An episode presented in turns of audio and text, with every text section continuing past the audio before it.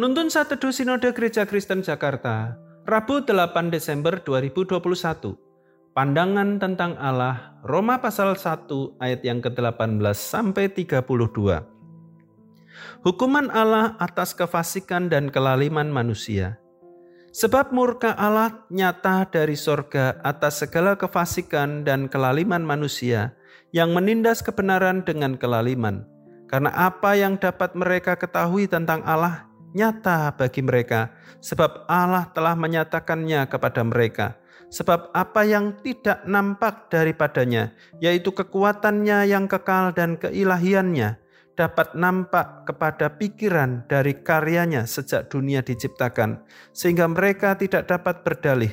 Sebab sekalipun mereka mengenal Allah, mereka tidak memuliakan Dia sebagai Allah, atau mengucap syukur kepadanya.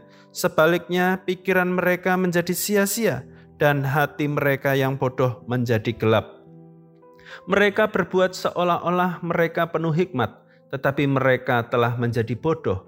Mereka menggantikan kemuliaan Allah yang tidak fana dengan gambaran yang mirip dengan manusia yang fana, burung-burung, binatang-binatang yang berkaki empat, atau binatang-binatang yang menjalar karena itu Allah menyerahkan mereka kepada keinginan hati mereka akan kecemaran, sehingga mereka saling mencemarkan tubuh mereka.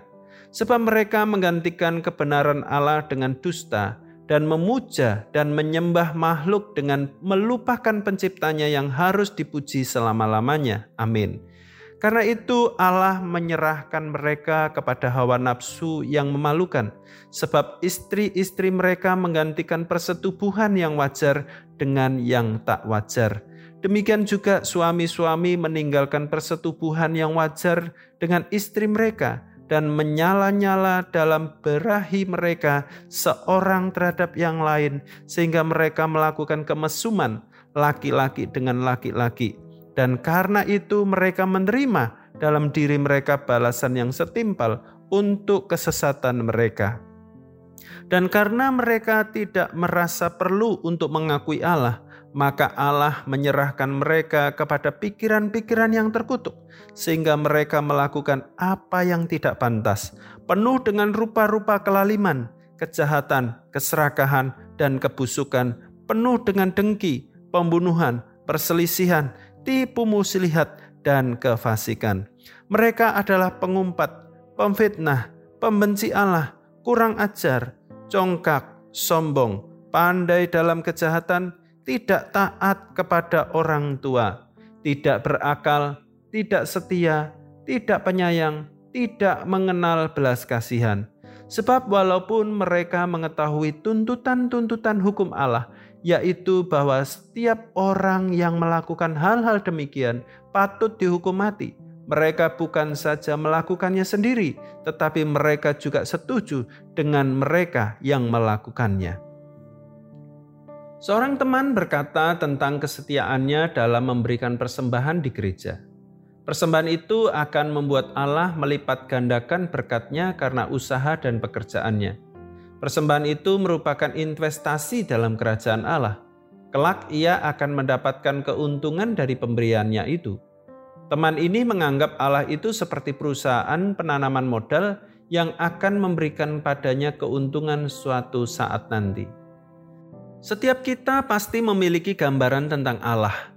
Bagaimana gambaran Allah dalam pikiran kita akan memengaruhi sikap kita kepadanya, yang akan terlihat dalam perilaku kita sehari-hari. Itulah kondisi yang digambarkan Paulus.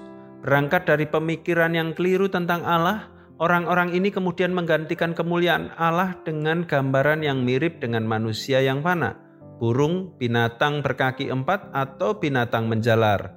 Akibatnya Allah menyerahkan mereka kepada keinginan hati mereka akan kecemaran, hawa nafsu yang memalukan, dan pikiran yang terkutuk. Dengan kata lain, kondisi batin mereka makin memburuk.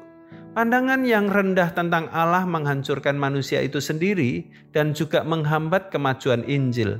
Pandangan yang benar tentang Allah merupakan dasar yang vital bagi kehidupan Kristen. Awetoser menulis, menurut saya, hampir semua kesalahan dalam doktrin atau kegagalan dalam menerapkan etika Kristen berpangkal pada pandangan yang kurang sempurna dan kurang mulia tentang Allah. Bagaimana kita memandang Allah? Pandangan yang rendah tentang Allah mendatangkan kehancuran. Pandangan yang benar tentang Allah mendatangkan keteguhan. Tuhan Yesus memberkati.